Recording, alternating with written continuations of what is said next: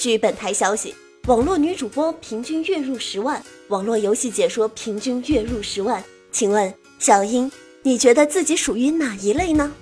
呃，我觉得吧，从身份上来讲，我属于网络女主播加上游戏解说，哎，两个身份。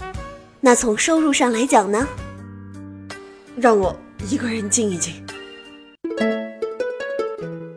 自古游戏失节操，每日一听长姿势。大家好，我是网络游戏解说美女主播环小英。哎呀，给自己冠上这么多名头，还怪不好意思的呢。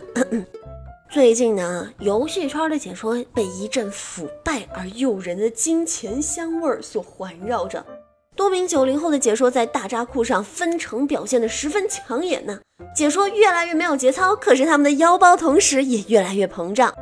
我的解说，知名解说子明呢，自从加入了优酷的创收平台之后，月收入直接从六千涨到了十一万，增长超过了十六倍。另外一位九零后解说马里奥红叔更是月入十万，分成增加达到了惊人的一百七十五倍啊！如果小英我的收入也能月增一百七十五倍的话，哈哈哈啊，我不干了，辞职，老板。好了，我怂了。暂时小英并没有一步登上游戏圈解说顶峰的打算啊，但是只要我想，那暂时也是做不到的。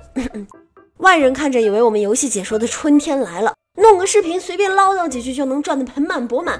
可是这个背后的辛酸，其实也只有我们这个行业的人能懂了。你知道吗？我们做游戏解说的，自己没时间玩，天天看着别人玩，夸别人打得好就是自己没想法，喷别人打得不好呢就是 you can you up，认真的评论就是假正经，丧尽节操的就是瞎扯犊子。做一个早安游戏圈，每天耗掉十万脑细胞，唉。可怜的我，嗯，小英，我明明是九五年的大美女，现在怎么看的都像九四年的。我们还是先来说说这个月入十万、分分钟赚取白富美的马里奥红书红叔叔呢？他是这样介绍自己的：工作狂，为了自己的目标努力中，拖延症重症患者，极其健忘，表面上是逗。